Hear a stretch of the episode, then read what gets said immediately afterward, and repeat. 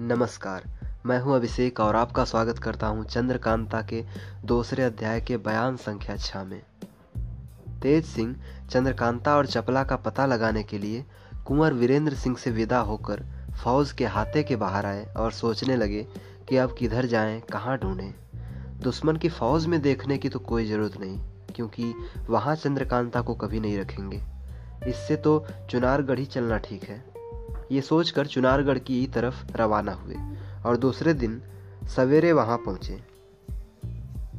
सूरत बदलकर इधर उधर घूमने लगे जगह जगह पर अटकते और अपना मतलब निकालने की फ़िक्र करते थे, मगर कुछ फ़ायदा ना हुआ।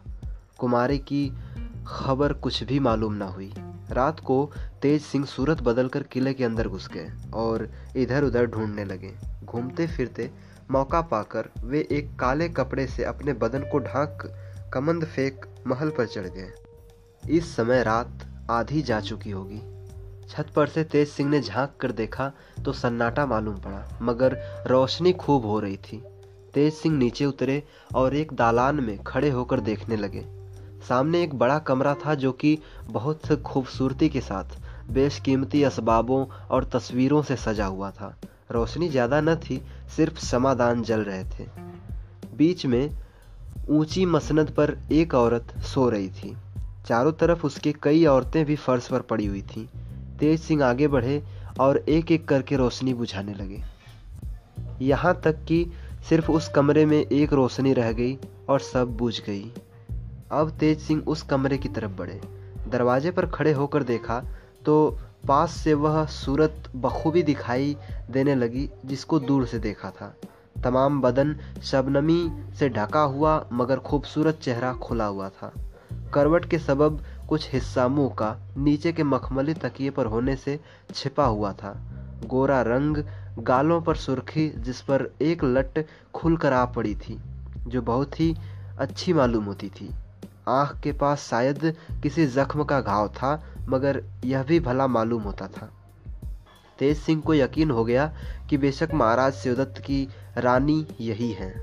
कुछ देर सोचने के बाद उन्होंने अपने बटुए में से कलम दवात और एक टुकड़ा कागज़ का निकाला और जल्दी से उस पर यह लिखा, न मालूम क्यों इस वक्त मेरा जी चंद्रकांता से मिलने को चाहता है।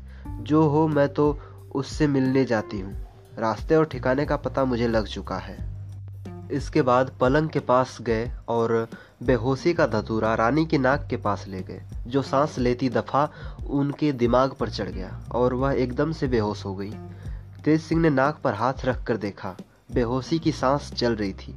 झट रानी को तो कपड़े में बांधा और पुर्जा, जो लिखा था वह तकिए के नीचे रखा और वहाँ से उसी कमंद के ज़रिए बाहर हुए और गंगा किनारे वाली खिड़की जो भीतर से बंद थी, खोलकर तेज़ी के साथ पहाड़ी की तरफ़ निकल गए। बहुत दूर जाकर एक दर्रे में रानी को और ज़्यादा बेहोश करके रख दिया और फिर लौटकर किले के दरवाजे पर आकर एक तरफ़ किनारे छिपकर बैठ गए।